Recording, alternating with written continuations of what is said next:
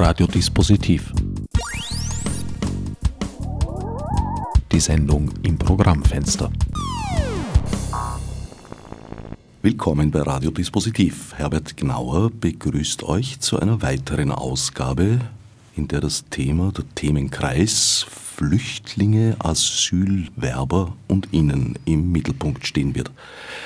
Mein heutiger Sendungsgast, Kilian Kleinschmidt. Kilian, du hast Anfang der 1980er Jahre begonnen, in der Entwicklungshilfe zu arbeiten.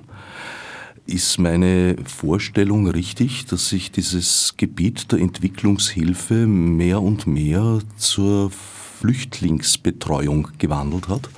Na, eigentlich nicht. Also erstmal habe ich eigentlich schon vorher angefangen, 1980, als ich als Aussteiger aus Berlin in die Pyrenäen gegangen bin und da als einer der vielen Hippies und Neuansiedler in den Bergen mit einer überalterten Bevölkerung eigentlich daran gearbeitet habe, diese Region wieder zu beleben, neu zu beleben, zu vitalisieren, als Teil einer Kooperative, die wir damals aufgebaut haben. Zuerst habe ich Ziegenkäse gemacht und danach war ich Dachdecker und wir haben also eine Kooperative aufgebaut.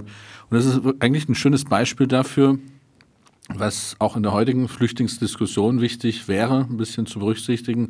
Wie kann man abgelegene, eigentlich abgestorbene Regionen wiederbeleben und wie kann man eigentlich durch zusätzliche Menschen diese Chancen besser nutzen? Das haben wir damals gemacht und das war im Grunde meine erste Entwicklungszusammenarbeit, wenn man das so sehen darf, in diesen französischen Pyrenäen auf 1000 Meter Höhe, irgendwo da in einem verlassenen Dorf.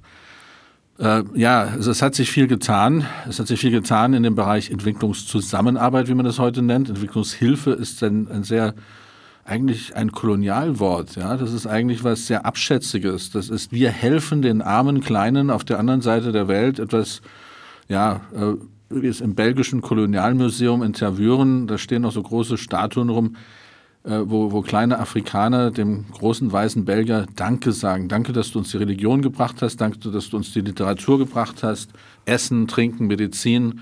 Also das ist so ein bisschen die Hilfe, da kommt dieser Unterton des Kolonialismus eigentlich rein. Und deswegen hat sich das offiziell geändert auf Kooperation. Also eigentlich was anderes, aber im Grunde leider immer noch dasselbe. Von oben herab geben wir Almosen an die andere Welt, der es nicht so gut geht, und denken, damit ist es dann getan.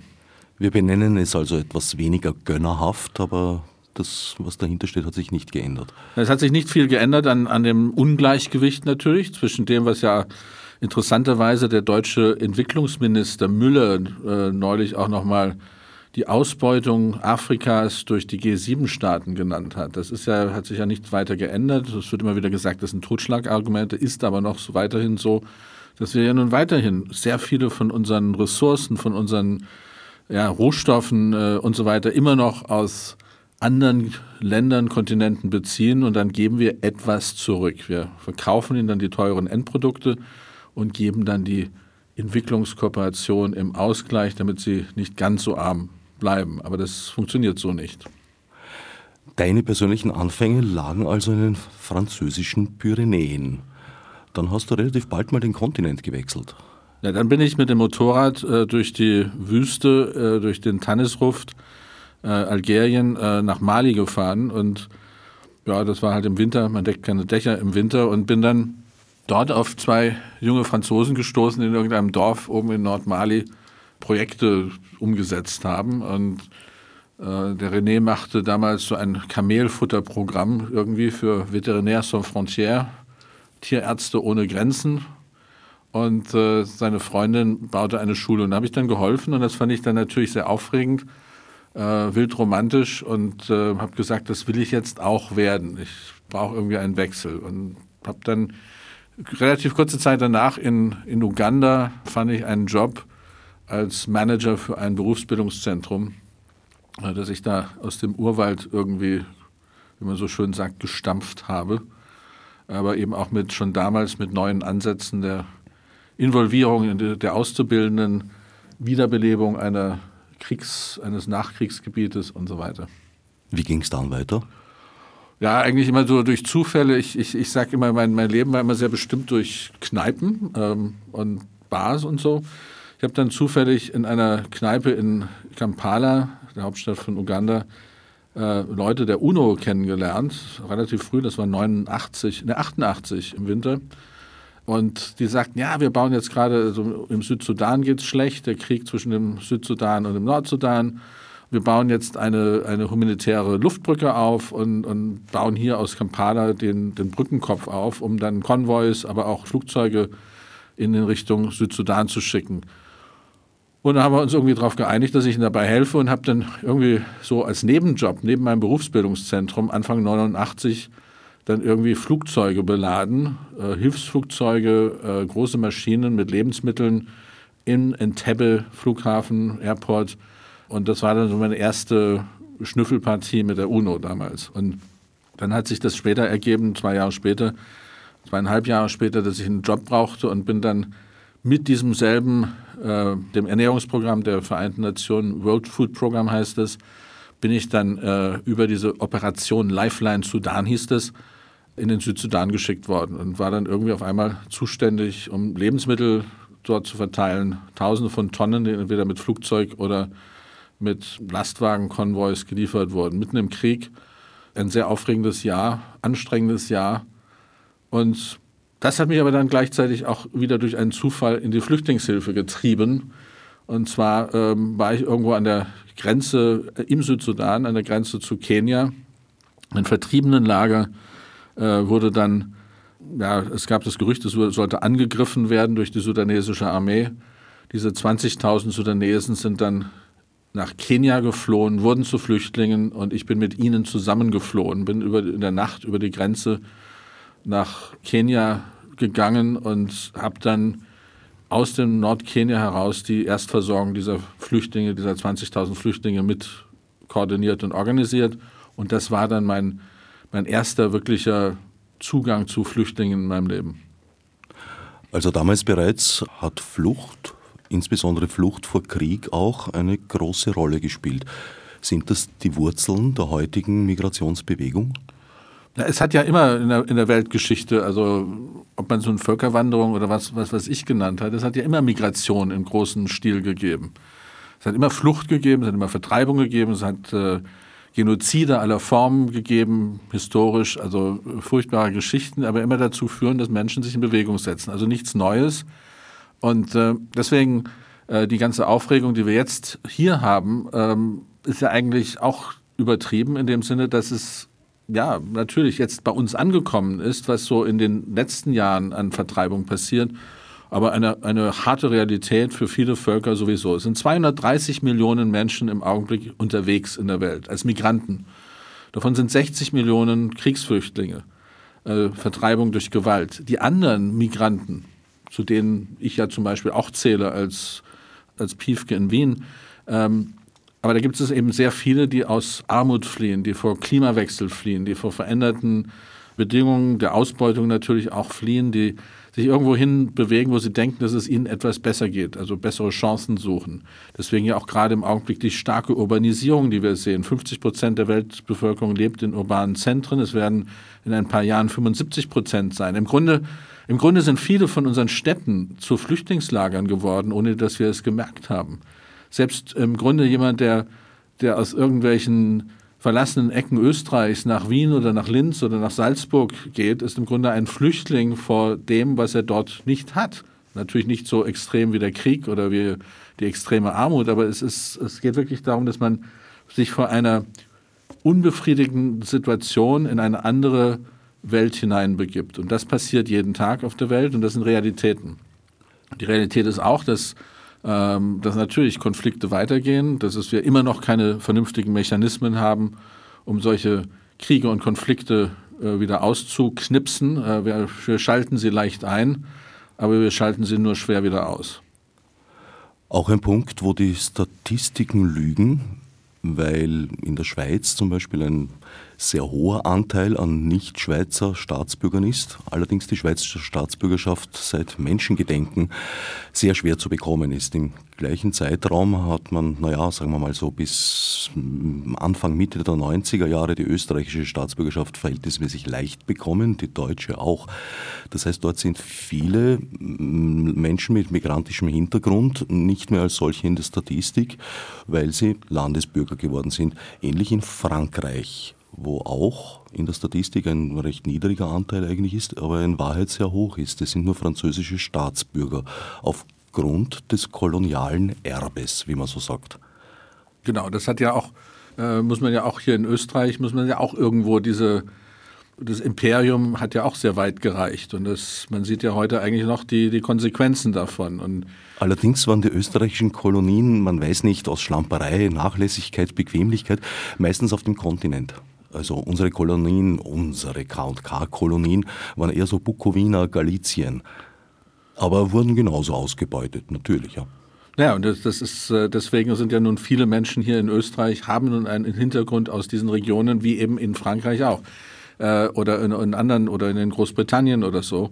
Der Unterschied ist natürlich, und da ist Großbritannien, selbst die Niederlande oder eben Frankreich, haben halt eine viel buntere Mischung von Menschen, die aus diesen Kolonien und vielen Gebieten, die es ja heute, Frankreich hat ja heute noch Neukaledonien, hat Mauritius, also Réunion und solche Gebiete, die noch zum französischen Staatsgebiet gehören oder noch vor kurzem gehört haben. Und das darf man nicht vergessen. Also da ist noch eine weite, viel, viel größere Mischung als hier in Österreich, aber auch in Deutschland eigentlich da. Zu den Zahlen, wenn ich nicht irre, waren so Ende der 30er, Anfang der 40er Jahre bis zum Kriegseintritt Amerikas in Südfrankreich, ich glaube, etwa 12 Millionen Menschen auf der Flucht unterwegs. Also die heutigen Zahlen hier bei uns in Europa liegen da noch weit darunter. Ja eben, ich meine, die Zahlen sind also vergleichsweise von dem, was wir früher geschafft haben und was wir verkraftet haben, natürlich eigentlich sehr gering. Also nochmal 500 Millionen Europäer, 1 Million Neuankömmlinge über das letzte Jahr, vielleicht 1,5 Millionen, das sind natürlich keine Zahlen. Ich glaube, das wirkliche Thema ist ja eigentlich gerade für Österreich, für Deutschland, ist eben eine weitere Vermischung eben auch mit anderen Religionen, das ist eigentlich die große Angst. Ich habe mal so im Scherz gesagt, also hier in Österreich scheint es ja noch irgendwie die Angst vor dem Sultan Süleyman zu sein. Die Belagerung Wiens ist noch gar nicht so lange her. Also man hat so das Gefühl, so ein bisschen ist es diese Angst. Und von den Zahlen her, einfach mit Menschen, die sich nach neuen Perspektiven, nach neuem Schutz, nach neuen Lebensräumen umschauen. Von daher, das ist es nicht. Was im Augenblick die wirkliche Diskussion ist, es sind sehr andere, in Anführungsstrichen, sehr andere Menschen, die kommen, und das ist im Grunde das Thema. Weltweit, wie gesagt, ein Bruchteil, 60 Millionen Menschen auf der Kriegsflucht, Millionen werden aus Klimagründen verlagern sich, wie gesagt, die Urbanisierung. Von daher sind das keine Zahlen. Ich habe irgendwie vor ein paar Tagen jetzt und da wiederum auf das Thema Islam und Christentum zurückzukommen, das ja wirklich im Augenblick die Nervosität ist. Wir reden auch über sehr kleine Prozentsätze insgesamt. 2% da, 1% hier, vielleicht 4 oder 5% in Ländern mit größeren Anteilen. Auch von da eigentlich keine große Gefahr. Ich glaube, irgendwo, was im Augenblick passiert, ich sage auch gerne, was eigentlich eine sehr positive Geschichte ist, selbst wenn leider viele den Fehler machen, mit einem sehr kurzen Denken eben auch sehr populistische Dinge zu verbreiten, auch solchen sehr rechtspopulistischen Strömungen hinterherzulaufen. Aber im Grunde, was es sehr positiv ist, finde ich, ist, dass wir uns endlich Gedanken machen, wie die Welt eigentlich funktioniert. Im positiven und im negativen Sinne. Wir sehen eine Politisierung von uns selber. Wir sind eigentlich eingeschlafen über die letzten Jahre. Und mit Verlaub, auch diejenigen, die im Augenblick sehr positiv der Migrationswelle, wie man das so fühlt, entgegenstehen, haben im Grunde sich auch mit den 5 Euro in der Spendenbüchse zufrieden gegeben und sich nicht wirklich Gedanken darüber gemacht, wie können wir die Welt anders gestalten.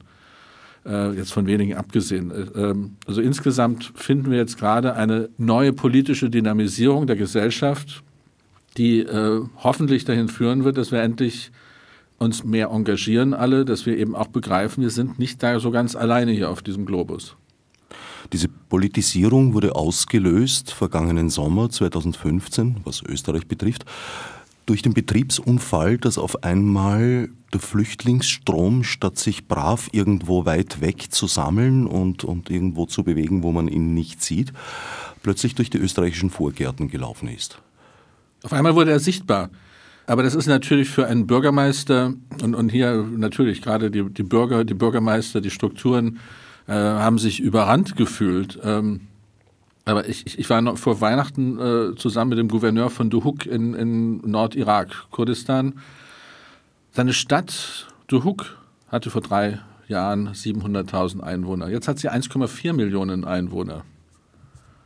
Flüchtlinge aus Syrien, kurdische Flüchtlinge, die Jesiden, viele irakische Flüchtlinge aus den anderen Teilen des Iraks, die in den Nordirak geflohen sind. 700.000 Menschen dazu. Das Flüchtlingslager Zaatari, das ich in Nordjordanien geleitet habe, da gibt es eine Stadt daneben, die heißt Mafraq. Ja, natürlich im Flüchtlingslager jetzt etwa 80.000 Menschen im Lager selber. In der Stadt Mafraq noch etwa 100.000 Syrer dazu. Das sind ganz andere Zahlen, also Verdopplung der Bevölkerung teilweise und teilweise noch mehr in diesen Herkunftsregionen, wo also dann wirklich das, und dann kann man noch so viel analysieren, wie man will, das sind ja ähnlich, sprechen eine ähnliche Sprache, selbe Religion und so weiter, aber es ist eine ganz gewaltige Last, einfach mit sehr schwachen Infrastrukturen, schwachen auch teilweise Sozialsystemen, auf einmal so viele Menschen dazu zu bekommen. Und da gilt halt diese uralte Regel, die ich auch gerne immer wieder nenne, Entschuldigung, wenn ich mich wiederhole, aber arm plus arm ist doppelarm. Und dann kommen also viele, viele arme Menschen zu vielen anderen armen Menschen und alle werden dann gemeinsam noch ärmer. Und das ist, das ist die Realität in Afrika, in Asien, in vielen, vielen Ecken der Welt, die aber uns bis jetzt vollkommen unbeleckt gehalten hat. Also das heißt, wir sind zufrieden gewesen mit dem, was die offizielle Entwicklungszusammenarbeitshilfe macht. Also hier in Österreich ist es ja die ADA, die Austrian Development Agency, die diese Hilfsgelder zum großen Teil verwaltet oder andere Systeme und natürlich die Spendenbüchse, wo wir dann an die verschiedenen Hilfsorganisationen und eben ein paar Euro abzwacken. Oder wenn wir da mal, also ganz das höchste Gefühl ist dann eine Patenschaft für ein Waisenkind oder ähnliches. Das reicht nicht mehr. Zaatari, das du eben erwähnt hast, ich glaube, du warst sogar einer der Mitbegründer dieser Stadt. Nein, nicht ganz. Ich bin gekommen, um die Scherben irgendwie aufzusammeln, und zwar war es ein sehr gewalttätiges Lager. Ich bin erst nach etwa 9 Monaten dazugestoßen. Na doch, sehr in den Anfängen jedenfalls. Heute ist es meines Wissens die 4. größte Stadt Jordaniens. Das ist richtig. Also natürlich, in jeder Krisensituation, ob das nun ein Vulkan ist, ein Tsunami, oder eben ein Krieg, wo Menschen eben erstmal ihr Leben retten müssen, davonrennen, geht es um Nothilfe. Da geht es darum, natürlich die erste Hilfe zu leisten, aber dann sehr schnell. Und deswegen ist Zaatari so berühmt geworden eigentlich, und weil es auch ein sehr sichtbares Lager ist, entwickeln sich Strukturen, die eigentlich sehr stadtähnlich sind. Worüber natürlich wiederum Regierungen, die aufnehmenden Länder, nicht sehr erfreut sind. Denn man hofft ja immer, dass ein solches Lager verschwindet, dass die Flüchtlinge wieder nach Hause gehen. Ich meine, das haben wir hier in Europa ja auch, wo wir sagen, ja, wenn der Krieg dann in Syrien vorbei ist oder in Afghanistan die Ruhe wiederkommt, man glaubt ja immer noch dran, dann sollen sie wieder zurückgehen. Und genauso ist eben auch in diesen Regionen um die Krisenherde oder um die Katastrophe herum immer wieder das Gefühl, die gehen ja schon nach Hause, deswegen nichts Nachhaltiges einrichten. Also Lager müssen Abstelllager bleiben, logistische Probleme müssen dort gelöst werden, aber es geht nicht darum, hier Lebensräume zu entwickeln. Und deswegen hat also gerade Zaatari uns sehr schnell gezeigt, oder die Menschen, die in Zaatari waren, es waren bis zu 120.000, die haben im Grunde die Macht übernommen. Die haben gesagt, also so geht's nicht, übersetzt, und haben es nicht akzeptiert, dass die Zelte, die von uns in Reihen aufgestellt wurden, in Reihen standen, sondern sie haben sie selber umgestellt, dass die Zelte durch Wohncontainer ausgetauscht wurden, haben sie die Wohncontainer rumgeschoben und haben sie im Grunde zu individuellen Häusern umgestaltet. Und sie haben sich ihren eigenen Lebensraum gestaltet. Und da sie das Gefühl hatten, wir hörten nicht zu, da wir das nur wirklich als logistische Aufgabe sahen, haben sie das teilweise auch mit Gewalt ausgedrückt. Also Demonstrationen haben verhindert, dass wir irgendwie in irgendeiner Form Kontrolle über dieses Lager auch mit der jordanischen Polizei haben und haben im Grunde wirklich diese Individualität, die man gerade auf der Flucht verliert, sich wieder entwickelt. Und auf einmal sah jedes Haus anders aus, jede Unterkunft anders aus. Auf einmal haben sie illegal also fast 3000 Geschäfte eingerichtet, um Handel zu treiben, sich Sachen zu verkaufen und auf den Markt zu bringen, die wir nicht verteilten als Hilfsgüter, als Almosen. Sie haben den Strom von den öffentlichen Straßenlampen gestohlen, damit sie Strom auch in ihren Zelten und Containern hatten. Was wir am Anfang wirklich schlecht fanden, hat auch viel Geld gekostet jeden Monat an Stromrechnung, bis zu $1 Million. Aber gleichzeitig hat es Lebensqualität geschaffen. Es hat ihnen das Gefühl gegeben, jetzt sind wir wieder irgendwie verantwortlich. Wir haben damit natürlich dann auch wirtschaftliche Aktivitäten angefangen mit dem Strom, haben Sozialaktivitäten und das hat im Grunde auch die Sicherheit verbessert. Und das sind so, da haben wir also eigentlich viel gelernt, hätten mehr lernen sollen noch, eben auch nochmal dieses leidige Thema, wenn also jeder hier behauptet, die Menschen kommen ja nur, weil sie bei uns Sozialleistungen bekommen oder versorgt werden. Nein, ich habe es dort wirklich jeden Tag erlebt, sie wollten für sich selber verantwortlich sein. Und selbst als ich mit ihnen darüber gesprochen habe, dass sie ja vielleicht den geklauten Strom auch bezahlen sollten, fanden sie das toll. Und das erinnert mich immer wieder an eine Geschichte, die ich selber miterlebt habe. In meinem Dorf in den französischen Pyrenäen hatten wir am Anfang auch kein Geld. Und Freunde von mir haben halt immer dann die Stromleitung angezapft, die öffentliche, damit wir den Strom nicht zahlen mussten. Aber natürlich jedes Mal, wenn die E-Werke dann auftauchten, sah man den Wagen schon auf der Straße kommen, dann ist wieder jemand auf die Leiter hochgeklettert und hat diese Klammern da abgemacht von der Stromleitung. Später, als wir dann mal so richtig dann Geld verdient haben, dann mussten wir den Strom nicht mehr klauen und haben ihn bezahlt. Das ist auch ein tolles Gefühl, wenn man eine Rechnung zahlen kann. Du hast also schon frühzeitig Erfahrung mit derartigen Guerillataktiken gemacht. Kann sicher nicht schaden in diesem Job. Ist es nicht umgekehrt, weil so das Bild ist, naja, das sind jetzt Wirtschaftsflüchtlinge, die wollen eigentlich, dass es ihnen besser geht und machen das eigentlich sozusagen aus Bequemlichkeit. Ist es nicht vielmehr so, dass Menschen, die sich auf die Flucht begeben, eigentlich ein sehr hohes Maß an Eigeninitiative einfach haben und auch ein sehr hohes Maß an Durchsetzungsfähigkeit?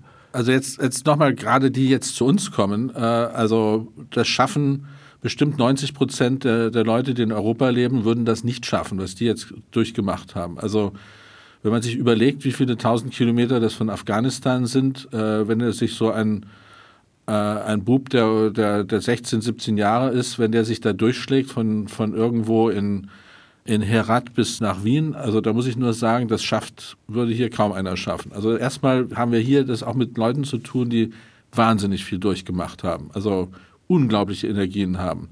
Das ist natürlich nicht, dass alle das schaffen und dass alle das tun, weil das ist also dadurch, dass es illegal ist, dass man das selber organisieren muss, ist das eine sehr mühsame und auch eine sehr teure Angelegenheit, das zu tun. Aber sie kommen wirklich mit diesem Willen, ihr Leben zu verändern. Und das muss man begreifen. Natürlich, die Flucht aus einem Kriegsgebiet, manchmal rennt man da wirklich für sein Leben, da rennt jeder zum großen Teil. Aber hier geht es nochmal um mehr. Das sind Leute, und das muss man eben auch als Chance sehen, die wirklich ihr Leben verändern wollen. Das sind keine passiven Leute, die kommen. Das sind Leute, die wollen etwas tun, die haben Power drin, die haben Energie.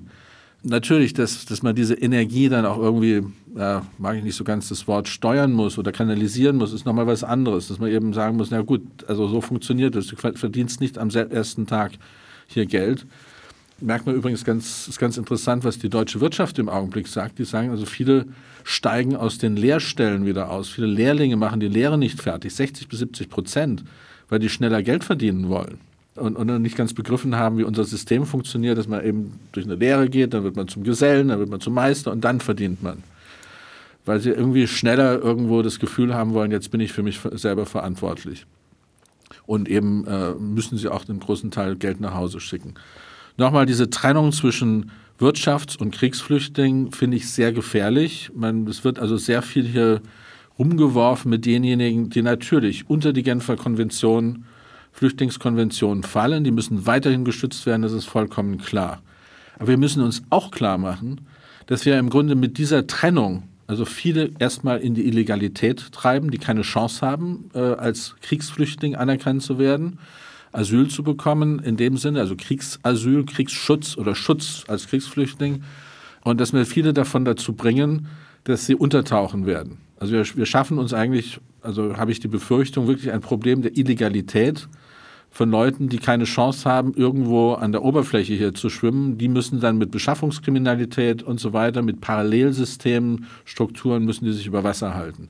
Aber sich mal wirklich anzuschauen, was heißt denn Armut, Armutsflucht?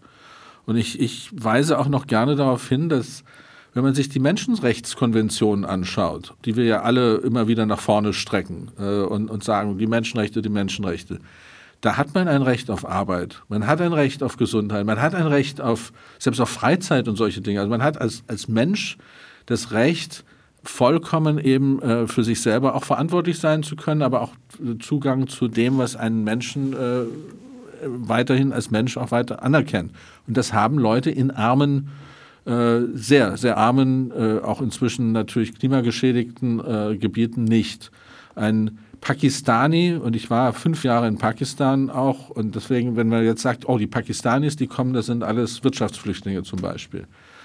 Wenn man sich anschaut, was in Pakistan auf dem Land passiert, wo die Leute ausgesaugt werden von irgendwelchen Großgrundbesitzern, wirklich als Sklaven eigentlich ausgenutzt werden, wo dann die einzige Flucht nach vorne ist, zum Beispiel nach Karachi oder Lahore oder so, in die Slums zu fliehen. Vor dem Sklavenhalter im Grunde, wo die wirklich als Leibeigene noch behandelt werden.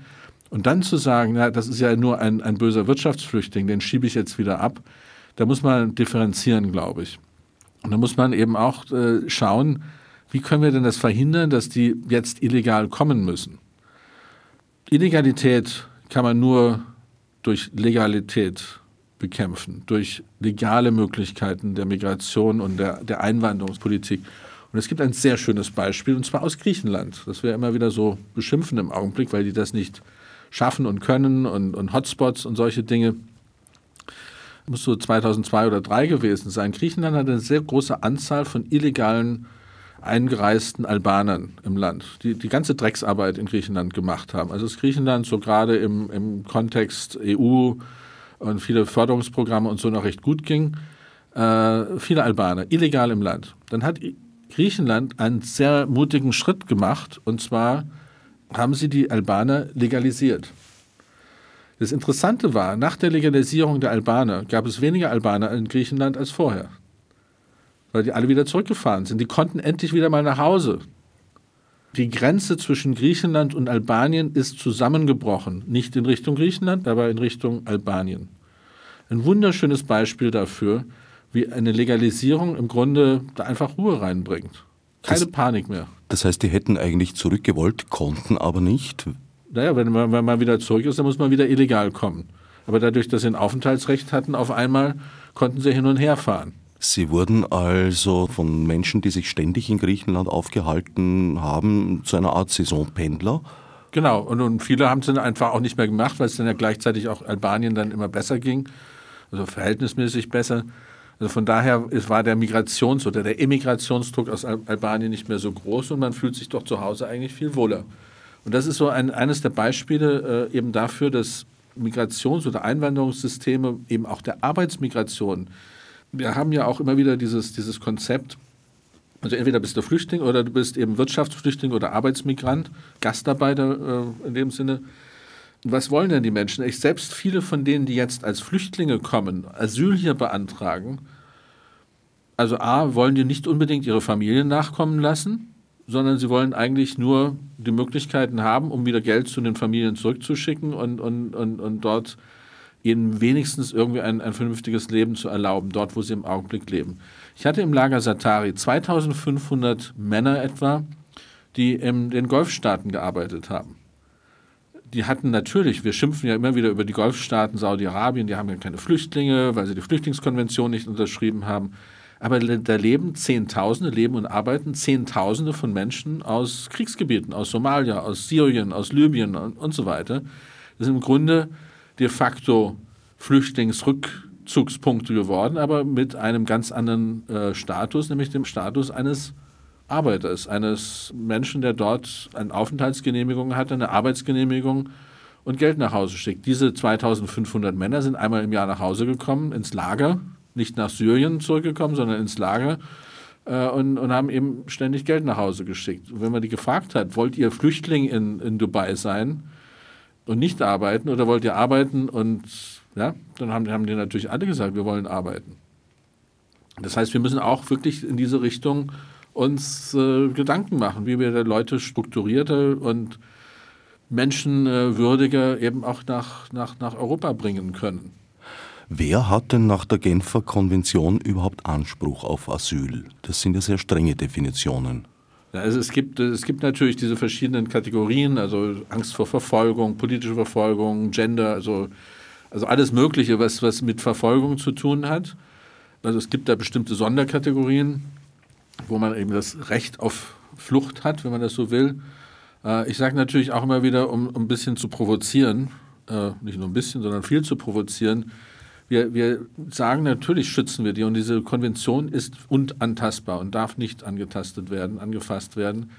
Aber wiederum denjenigen, die aus Gebieten kommen, wo es keinen Krieg gibt, wo es offiziell keine Verfolgung gibt, obwohl für mich zum Beispiel Leibeigenschaft auf einem Großgrundbesitz ist eine Form der Verfolgung und der Ausbeutung. Aber im Grunde geben wir ihnen eine Nachricht. Wir sagen, ihr müsst erstmal unsere Waffen kaufen, anfangen zu schießen, Bürgerkrieg anfangen, dann dürft ihr ja als Kriegsflüchtlinge kommen. Krieg ist also ein approbierter Fluchtgrund. Drohender Hungertod allerdings nicht. Genau, das heißt, wir sagen, jemand, der überhaupt keine Chancen hat, wirklich keinen Zugang zu Gesundheitssystemen hat, keinen Zugang zur Arbeit, der hungert, der darf nicht kommen. Das ist ein Wirtschaftsflüchtling. Ich glaube, da verzerren sich so ein bisschen so die Bilder zwischen demjenigen, den wir als gut ernährt vor uns stehen sehen und der sagt, ich bin hierher gekommen, um bessere Chancen zu finden, dann sagen wir, das ist ein Wirtschaftsflüchtling. Natürlich, wenn jetzt jemand vor uns ausgemergelt und hungrig stehen würde, sichtbar hungrig, dann würden wir schon irgendwo die Gefühle haben. Und da müssen wir wirklich vorsichtig sein, dass man also da nicht zu schnell und zu naiv dann also wirklich einige als die schlechten, in Anführungsstrichen, Flüchtlinge abserviert und sagt, na, euch schieben wir wieder ab, ihr müsst wieder weg. So geht's nicht.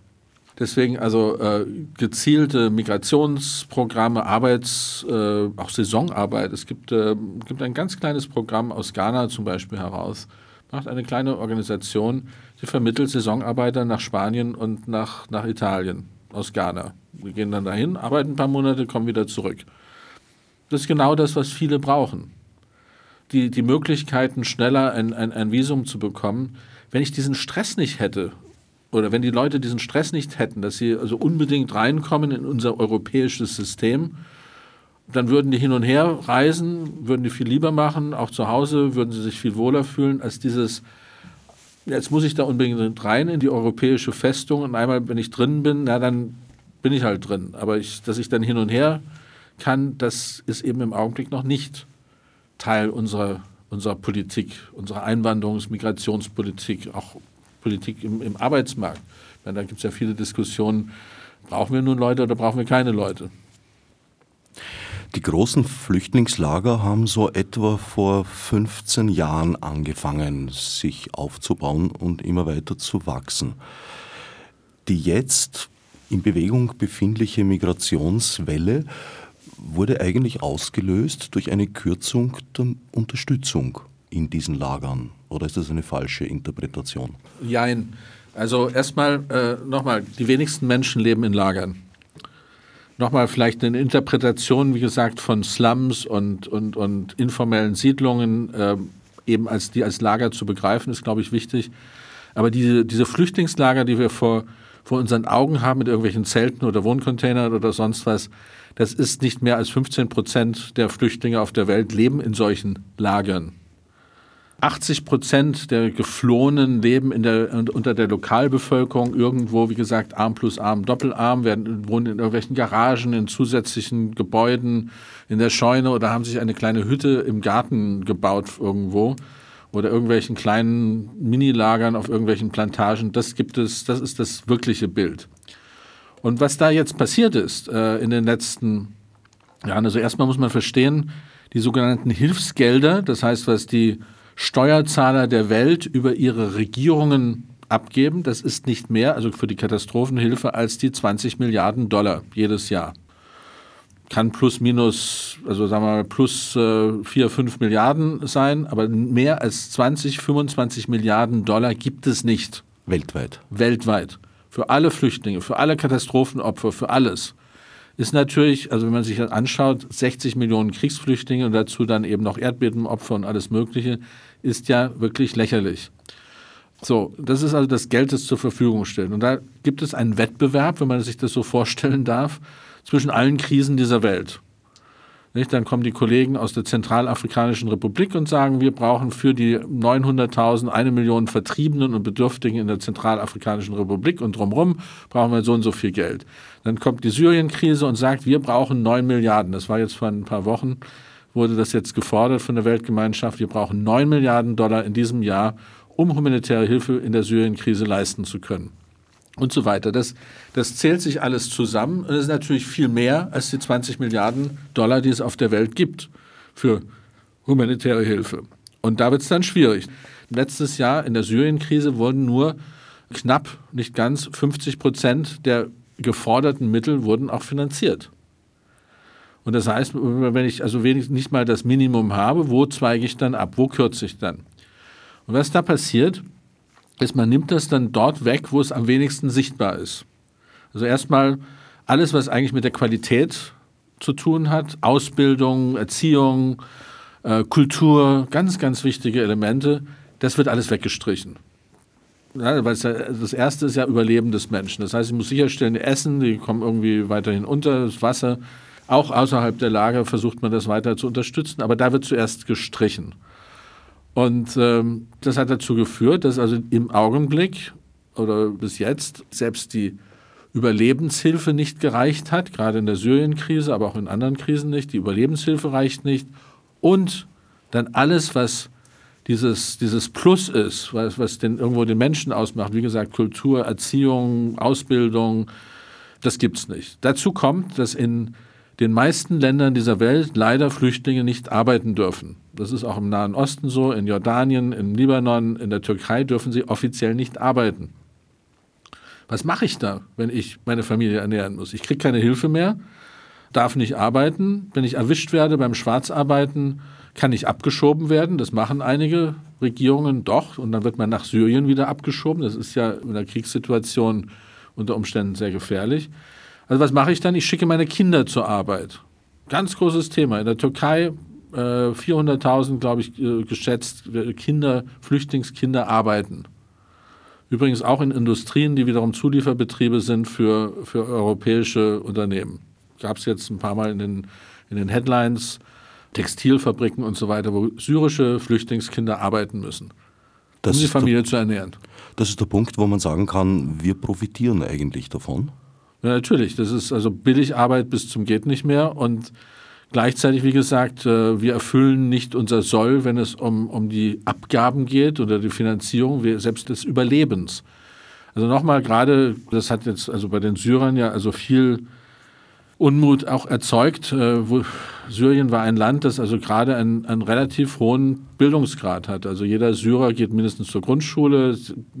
Sehr hohe Prozente der gingen zur Sekundarschule und auf die Universitäten oder höhere Ausbildung.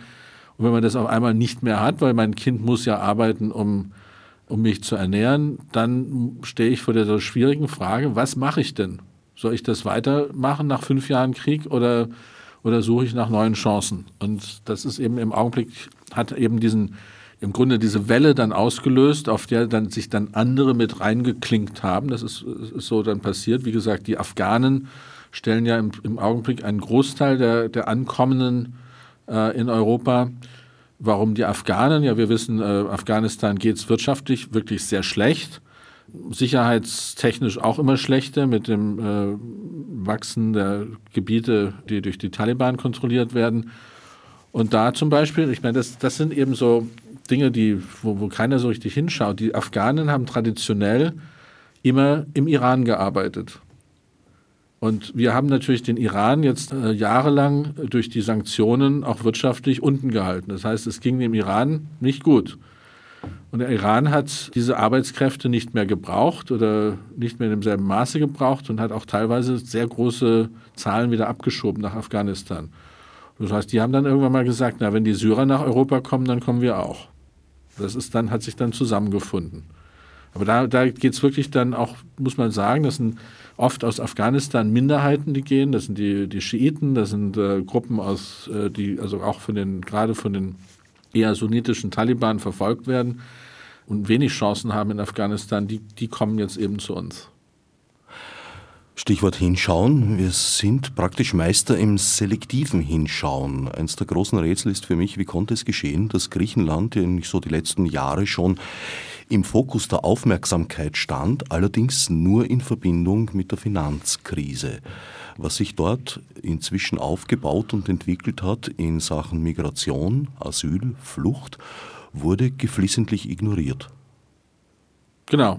Im Grunde die drei, also Spanien, Italien und Griechenland, wurden alleingelassen mit dem Thema. Und ich meine, ich weiß, dass durch meine ehemaligen Kollegen von UNHCR, mit denen ich viel zu tun hatte, ich war auch teilweise früher sehr oft in Athen, als ich auch in Südosteuropa gearbeitet habe, die Asylsysteme waren immer sehr schlecht. Es gab da also ziemlich viel Unfug, der dort getrieben wurde, auch durch die Behörden, hat keiner so richtig hingeschaut. Es gab schon seit Ewigkeiten immer ein Thema mit gerade minderjährigen Afghanen, die dort durchgekommen sind, auch die pakistanische oder bangladeschi Migration durch Griechenland war immer ein Thema. Es hat wirklich dort jetzt von einigen Hilfsorganisationen, Menschenrechtsorganisationen abgesehen, es hat nie eine Aufmerksamkeit auf das Thema gegeben. Und jetzt auf einmal hat man nun entschieden, schickt man die NATO zum Schutz der griechischen Gewässer, um die Schlepper irgendwie zu bekämpfen. Auf einmal fordert man auf, dass diese Hotspots dort entwickelt werden, was auch immer das heißen mag. Also irgendwo sehr, sehr eigenartig, dass man also da wirklich eigentlich ein Jahrzehnt lang da zugeschaut hat oder so. Und jetzt haben wir eine Situation, wo ja so Griechenland auf einmal Systeme aufbauen soll, und zwar ganz schnell. Seit auch dieses Thema Migration, Asyl, Flüchtlingswelle ist ein blödes Wort, aber man kommt manchmal schwer drum herum, in die Aufmerksamkeit gerückt ist, ist dem bereits vorhandenen Ruf Griechenland raus aus dem Euro, der Ruf Griechenland raus aus Schengen hinzugekommen. Das würde in meiner Interpretation bedeuten, man macht aus Griechenland so eine Art EU-Burggraben, in dem die Leute dann verrecken können. Ja, irgendwo müssen sie ja hin. Also wir haben jetzt diese Situation, also gerade für Syrer, für die Afghanen, aber inzwischen eben auch dadurch, dass sich eben da neue Wege aufgemacht hatten, für viele andere Nationalitäten. Türkei und Griechenland werden im Grunde zu riesigen Aufnahmelagern oder wie auch man das nennen mag. Und die werden als solches, wird das Spiel zwischen diesen Zweien gehen. Alles andere versucht man abzuschotten. Und nochmal, also ich finde es irgendwie sehr traurig, dass man da über Verteidigung redet. Verteidigung gegen was? Gegen Menschen, die Perspektiven suchen. Natürlich bin ich auch also vollkommen damit einverstanden, dass kriminelle Strukturen, die sich aufgebaut haben, um daraus Profite zu schaffen, zerschlagen werden, aber eben nicht damit einverstanden, dass man eine Rhetorik jetzt mit reinbringt, wo man das Gefühl hat, wir müssen uns gegen den Ansturm von Menschen verteidigen. Und dass wir dann auch diese Länder, also gerade Griechenland, das braucht eigentlich viel mehr Solidarität in dem Ganzen, als jetzt da Drohungen zu machen, dass man sie ausgrenzt. Es geht wirklich darum, ein ganz anderes Management in diese Migration hineinzubringen, und das würde also relativ schnell Ruhe hineinbringen. Also eine Initiative, die wir nun gegründet haben, sagt, und das ist eigentlich in der Linie auch von dem, was auch auf anderen Ebenen schon diskutiert wird, lasst die Menschen doch geordnet nach Europa kommen. Nicht auf Schlepperbooten, entweder auf Fähren oder auf Flugzeugen, let them fly. lasst sie reinfliegen. Es würde unsere Sicherheit verbessern, es würde die Menschlichkeit von allen wieder sicherstellen, es würde einfach auch natürlich den kriminellen Strukturen endlich das Wasser abziehen, indem wir größere Zahlen, und wir müssen über vielleicht 200.000, 300.000, 400.000 Menschen im Jahr reden, die wir strukturiert, geordnet nach Europa bringen. Nicht aus Hotspots, wo sie rein mit irgendwelchen Plastikbooten reingefahren sind, sondern eben aus den Krisenregionen heraus. Das ist der Weg nach vorne, ein Teil des Wegs nach vorne. Das muss natürlich verbunden sein mit viel, viel innovativerer und spannender Zusammenarbeit auch mit den Regionen, die jetzt sehr betroffen sind von so vielen Menschen oder der Präsenz von so vielen Menschen. Voraussetzung dafür wäre allerdings, dass zumindest ein großer Anteil der EU-Staaten da auch mitspielt. Man hat ja immer von der Koalition, Coalition of the Willing gesprochen. Also es gibt ja einige Länder, die haben eine Situation mit Flüchtlingen. Das ist auch einfach das Angebot in dem Sinne, auch durch den Arbeitsmarkt, durch den Wohnmarkt und so weiter, ist dort auch besser. Also Deutschland, selbst Österreich, trotz der Arbeitslosigkeit, ist eigentlich ein sehr attraktiveres Land als andere. Also da muss man dann sagen, gut, wenn das 5, 6, 7 Länder sind, die da zusammenarbeiten und eben eine gestrukturierte, geordnete Migration erlauben einerseits, die in den Regionen, jetzt in der Syrien-Krise, aber auch anderswo mehr tun. Das ist ja nun gerade auch in der London-Geber-Konferenz ist so einiges passiert, wo ich sage, das ist gut, da ist viel mehr nachgedacht worden. Deutschland zum Beispiel hat ein großes Programm jetzt vorgeschlagen, um Arbeitsplätze im Nahen Osten zu schaffen. 500.000 Arbeitsplätze ist durch einen Fonds, den sie von 200 Millionen Euro, der aufgelegt worden ist. Das sind spannende Konzepte, die da langsam sich entwickeln. Aber wie gesagt, muss das verbunden sein mit einer geordneten Verteilung von Flüchtlingen, um da auch den Druck rauszunehmen und auch klare Signale zu setzen. Also wir müssen im Grunde jetzt gerade in den Nahen Osten hinein ein klares Signal setzen und sagen, wir sind bei euch, wir arbeiten mit euch zusammen, ob das nun Finanzierung ist, technisches Know-how, Verbindung, um mit so vielen Menschen umzugehen. Gleichzeitig erhöhen wir die Zahlen von Menschen, die zu uns geordnet kommen können. Kanada macht im Augenblick ein Programm, wo sie etwa 5.000 Menschen pro Monat nach Kanada holen. Genau in die Richtung müsste eigentlich jeder arbeiten. Das ist nicht nur Europa, sondern das sind auch andere Länder. Wie gesagt, Kanada möchte das Programm erweitern. Der erste Schritt waren 25.000, das werden sie jetzt noch erhöhen. Auf der anderen Seite sind es gerade in letzter Zeit die skandinavischen Staaten zum Beispiel, die immer Vorzeigemodelle waren im Zusammenhang mit humanitären Gedanken, humanitärem Herangehen an Problemstellung, haben jetzt empfindlich zurückgeschraubt, teils ihre Grenzen geschlossen bzw. das angekündigt. In Dänemark hat man, glaube ich, beschlossen, den Flüchtlingen den Schmuck sogar abzunehmen, um sie da in Programme hineinzulassen. Sind das nicht alles Signale in die völlig andere Richtung? Natürlich, und das ist natürlich auch dumm. Ich meine, was Dänemark macht, das ist also wirklich Blödsinn. Also das wird auch nichts bringen, weil natürlich die Leute genau nach ein paar Tagen rausfinden, wie man den Besitz auch irgendwo anders retten kann und nicht unbedingt übergeben muss an irgendwelche dänischen Behörden. Nein, das ist einfach eine Kurzschlussreaktion auf die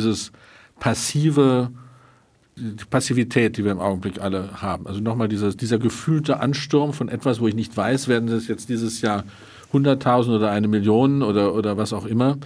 Und wir Europäer, und das gilt eben auch für die Skandinavier, für alle eigentlich, wir sind Planungsmenschen. Wir wollen uns irgendwo da jetzt nicht überraschen lassen. Und deswegen nochmal, also wenn jetzt Schweden gesagt hätte, gut, wir nehmen 100.000 Flüchtlinge auf und wir fliegen sie aus dem Nahen Osten und vielleicht inklusive Afghanen und Eritrea, fliegen wir sie nach Schweden, dann wäre es nicht zu diesem Überrennen oder dem gefühlten Überrennen von Schweden gekommen. Dann hätten sie nicht zumachen müssen, sondern dann hätten sie klar sagen können, wir holen 100.000 dieses Jahr. Deutschland hätte sagen können, wir holen 500.000. Dann wären die Zahlen insgesamt geringer geblieben und man hätte es managen können, weil man sich darauf vorbereiten kann. Im Augenblick weiß ja keiner, was in diesem Jahr auf uns zukommt. Keiner. Anstatt zu sagen, gut, natürlich machen wir jetzt mal die Grenzen ein bisschen mehr zu, das ist auch okay, solange wir sagen, wir holen Menschen gestrukturiert rüber. Siehst du Chancen, dass aus diesen Kurzschlüssen, die du gerade geschildert hast, funktionierende Schaltkreise werden? Ja, also ich glaube, also die europäischen Politiker, also auf der europäischen Ebene und auch auf der Nationalebene, müssen endlich mal durchatmen, aufhören, aus der Hüfte zu schießen und mal zu schauen, was da so im Werkzeugkasten so alles rumliegt. Denn wovon ich jetzt rede, ist nichts Neues. Das ist, diese ganzen Dinge sind schon lange erforscht worden, vorgeschlagen worden, Einwanderungssysteme, Migrationssysteme dieser Art, das gibt's. Dafür gibt es sehr viel Wissen eigentlich. Und da mal zu schauen, wie können wir in so ein Gesamtpaket zusammenschnüren. Was mich ein bisschen beruhigt ist, dass man, also im Augenblick, ich bin sehr viel unterwegs in allen möglichen Hauptstädten in Europa und war auch jetzt vor kurzer Zeit in Brüssel, dass man sehr daran interessiert ist, so Gesamtpakete irgendwie zu entwickeln, wo wirklich dieses Zusammenspiel zwischen mehr Hilfe oder andere Hilfe oder einer Zusammenarbeit, einer Kooperation, Partnerschaften, Arbeitsplatzbeschaffung und so weiter in bestimmten Regionen einerseits, Möglichkeiten von Migrationssystemen, dass man die schon diskutiert. Teilweise noch nicht ganz durchgedacht und durch genügend, noch nicht ganz rund, aber dennoch sucht man nach solchen Möglichkeiten. Das Traurige ist, dass eben die Tagespolitik da immer wieder diese Querschläger da reinschießt, dass es eben verhindert, dass man da mal sagt, okay, jetzt nehmen wir uns mal 2 Monate Zeit und denken jetzt mal wirklich einen Plan durch. Und da muss finanziert werden, da muss dieses und jenes getan werden. Also der Wille ist schon da. Ich muss also sagen, dass mich das auch sehr positiv überrascht hat, was ich da in Brüssel gehört habe, auf, sagen wir mal, sehr hoher Ebene. Der mittlerweile emeritierte SPÖ-EU-Politiker Hannes Swoboda hat im vorwöchigen Profil in einem Interview die Sache so auf den Punkt gebracht, wir haben die Möglichkeit, uns zu entscheiden, entweder wir helfen oder wir schießen. Würdest du dem beipflichten? Will ich ein bisschen differenzierter sehen. Also man ist im Augenblick also die Rhetorik, wie gesagt, geht auf eine Schießrhetorik hin. Die NATO an den Grenzen, in den Gewässern von Griechenland, Außengrenzen, Zäune und so weiter. Das ist eine Rhetorik der Verteidigung, des Krieges, der Aggression im Grunde. Gleichzeitig aber wiederum wurde ja nun versucht, auch gerade in der Geberkonferenz in London, dann also für die Syrien-Krise, mehr zu tun. Man schwebt irgendwie noch so im Mittelraum dazwischen. Man sagt, wir dürfen schießen oder wir dürfen uns verteidigen, wenn wir mehr tun. Das hat man inzwischen schon begriffen, dass wenn wir mehr tun in den Krisenregionen, dann dürfen wir uns auch abschotten. Und ich glaube, dass wir dennoch die Diskussion noch nicht zu Ende geführt haben, dass eine dritte Option ist, Grenzen zu, mehr tun und gleichzeitig legale Wege zu öffnen. Also da bin ich nicht so negativ wie der Hannes Swoboda. Innerhalb dieser dritten Option suchst du ja durchaus aktiv auch Wege. Du hast die IPA gegründet, die Innovation and Planning Agency. Wenn ich recht verstehe, ist das genau die Aufgabe, hier neue Konzepte zu entwickeln. Das große Projekt der IPA, also IPA steht im Grunde eine Dachorganisation für verschiedene Projekte. Und das große Projekt nennen wir Switxboard. Und Switxboard ist also wirklich eine Vermittlung von Partnerschaften, eine schnelle, unkomplizierte Vermittlung zwischen auch der Privatwirtschaft, die mehr tun kann und muss, den Gemeinden, den Kommunen, den Lokalregierungen, die eigentlich sehr viel Know-how haben, das auch vermitteln können. Also wir versuchen im Grunde der Broker zu sein, der Vermittler zwischen dem, was es auf der einen Seite der Welt gibt und was man vielleicht auf der anderen Seite brauchen könnte. Also es geht jetzt nicht um Nord-Süd oder so, sondern es geht einfach darum, es gibt für eigentlich viele Fragen oder viele Probleme oder so gibt es irgendwo auf der Welt schon eine Antwort. Man muss nicht das Ganze alles nochmal neu erfinden. Ich komme jetzt nochmal auf mein Beispiel der Stadt Duhok im Nordirak zurück. 700.000 Einwohner vorher, jetzt 1,4 Millionen. Vor 3 Jahren haben sie 600 Tonnen Müll am Tag produziert, heute produzieren sie 2000 Tonnen Müll am Tag. Was brauchen die? Mülltechnologie. Also sie müssen irgendwie rauskriegen, was ist der beste Weg, mit diesem 2000 Tonnen Müll umzugehen. Ist das jetzt Recycling, ist das Energie, Wärme und so? Und dann könnte man sich vorstellen, dass zum Beispiel hier die die MA 48 mal sich das anschaut und mit denen zusammenarbeitet und was würde denn die MA 48, was würde die Stadt Wien mit 2000 Tonnen Müll am Tag anstellen? Zum Beispiel. Und dann muss man sich anschauen, ist das jetzt ein humanitäres oder ein Entwicklungsprojekt oder ist das eher ein Investitionsprojekt? Kann durchaus interessant sein für Investoren. Ich sage jetzt nicht ausländische Investoren, sondern durchaus für viele Kurden, die auch unterwegs sind in Europa. Also im Grunde eine Vermittlung von Know-how, von Best Practice, von irgendwo hat es jemand schon mal gemacht.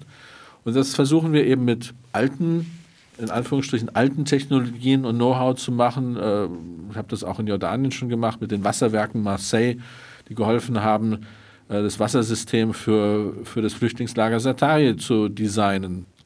Es geht aber auch um neue Technologien, die sehr viel können. Und eins der Beispiele, gut, ich nenne es oft, aber es ist eben einfach faszinierend, durch Open-Source-Vernetzung zum Beispiel mit 3D-Technologie Prothesen für syrische Flüchtlingskinder herzustellen. Es gibt über 200.000 Menschen, die einen Körperteil verloren haben in Syrien. Wir müssen uns daran erinnern, 10% der syrischen Bevölkerung sind entweder tot oder verletzt worden während dieses Krieges. Eine Prothese, die ich irgendwo in Barcelona in einem Lab oder in einer Firma entwickle, das reist hin und her über E-Mail. Eine solche Prothese kann in Jordanien ausgedruckt und zusammengesetzt werden für 25 bis 30 Euro und eben nicht 500 Euro.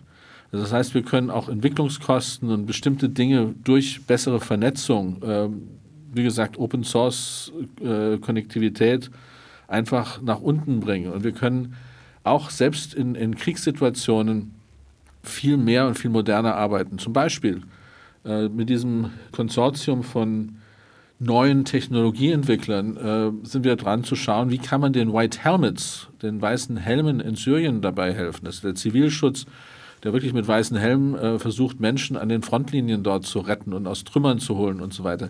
Wie können wir denen mit modernsten Technologien helfen, erstmal nicht von irgendwelchen Flugzeugen erwischt zu werden, Menschen zu orten unter dem Geröll, den Trümmern der kaputt bombardierten Häuser? Wie können wir helfen, schnell medizinische Analysen zu machen und so weiter? Das sind alles Dinge, die es irgendwo auf der Welt schon gibt. Und das eben auch selbst in diesen Extremsituationen durchaus einen großen Unterschied machen kann. Man kann im Grunde das alles im Rucksack mit sich heute rumtragen durch bessere Vernetzung. Und wenn eben hintendran jemand dabei hilft, einem auch eine Schnellanalyse zu machen. Telemedizin ist ein anderes Beispiel, wo in Nordkenia jetzt, das ist auch eine Organisation, mit der wir arbeiten in Kenia, die dort mit Telemedizin Gruppen von, also Menschen, die keinen Zugang haben zu Ärzten, Schnellanalysen machen, aber eben übers Handy, was inzwischen eben dort möglich ist. Also das sind alles so Dinge, wo wir merken, und es hat auch, glaube ich, hier in Europa ziemlich viel jetzt auch durch die Flüchtlingskrise sich entwickelt, sogenannte Flüchtlingskrise, dass man merkt, wir brauchen im Grunde die großen Strukturen gar nicht mehr. Wir arbeiten dezentralisiert. Die 4. industrielle Revolution als solches muss sozialisiert werden, muss von uns allen genutzt werden. Also Dezentralisierung der Produktion von Energie, von Gesundheitsanalyse, was auch immer, das gehört nicht nur uns in unseren geschützten reichen Gebieten, sondern das kann und muss eigentlich allen Menschen gehören. Und dieses gerechtere Verteilen von Ressourcen ist paradoxerweise eben durch die Modernität der Vernetzung, die wir natürlich auch irgendwo fürchten, eigentlich möglich geworden. Das heißt, ich kann jetzt mein Handy nehmen und mit irgendjemandem irgendwo auf der Welt wahnsinnig viele Informationen austauschen, die der unter Umständen braucht, um besser zu überleben, um seinen Businessplan zu machen, was auch immer. Oder um sich besser medizinisch zu behandeln, was auch immer. Das ist, diese Vernetzung birgt unwahrscheinliche Kräfte und Energien. Und das haben wir in dieser Situation 2015 gemerkt, wo jeder irgendwie sich miteinander vernetzt hat. Und auf einmal merkt man, huch, wir brauchen ja gar nicht mehr den Staat als solches. Wir brauchen gar nicht mehr die großen Hilfsorganisationen, weil wir gehen selber zum Bahnhof und machen das mit Train of Hope und so weiter. Wir sind selber alle miteinander vernetzt. Man braucht was, eine Nachricht auf den sozialen Medien und hopp, kommt irgendjemand dazu. Also wenn ich mir jetzt zum Beispiel meine ehemaligen Arbeitgeber anschaue, UNHCR, 9.000 Mitarbeiter oder so in der Welt. Wir haben auch 9.000 Mitarbeiter, noch mehr, weil wir alle miteinander vernetzt sind. Wir können jederzeit irgendwo was mobilisieren. Ich brauche dazu keine Riesenstrukturen mit einem Headquarters in Genf oder in New York. Ich kann das inzwischen auf meinem Handy machen. Ich kann viel mehr Leute mobilisieren und organisieren. Ich kann viel mehr Ressourcen zusammenbringen. Das ist die Grundidee. Aber alle Anfänge sind schwierig. Jedes Start-up ist ein großes Problem. Und als solches sind wir dann noch am Schauen, wie wir das irgendwie zusammenkriegen. Aber es ist unglaublich, wie viele Leute sich aktiviert haben, und wie viel Innovation da zusammengekommen ist. Und wenn wir das zusammenfassen, wie gesagt, sind wir im Grunde eine Weltorganisation geworden. Ich kann dir nur im Interesse von uns allen wünschen, dass dieses Start-up tatsächlich abhebt und fliegt. Ich danke Kilian Kleinschmidt für diesen Lichtblick am Ende einer doch eher dunklen Sendestunde.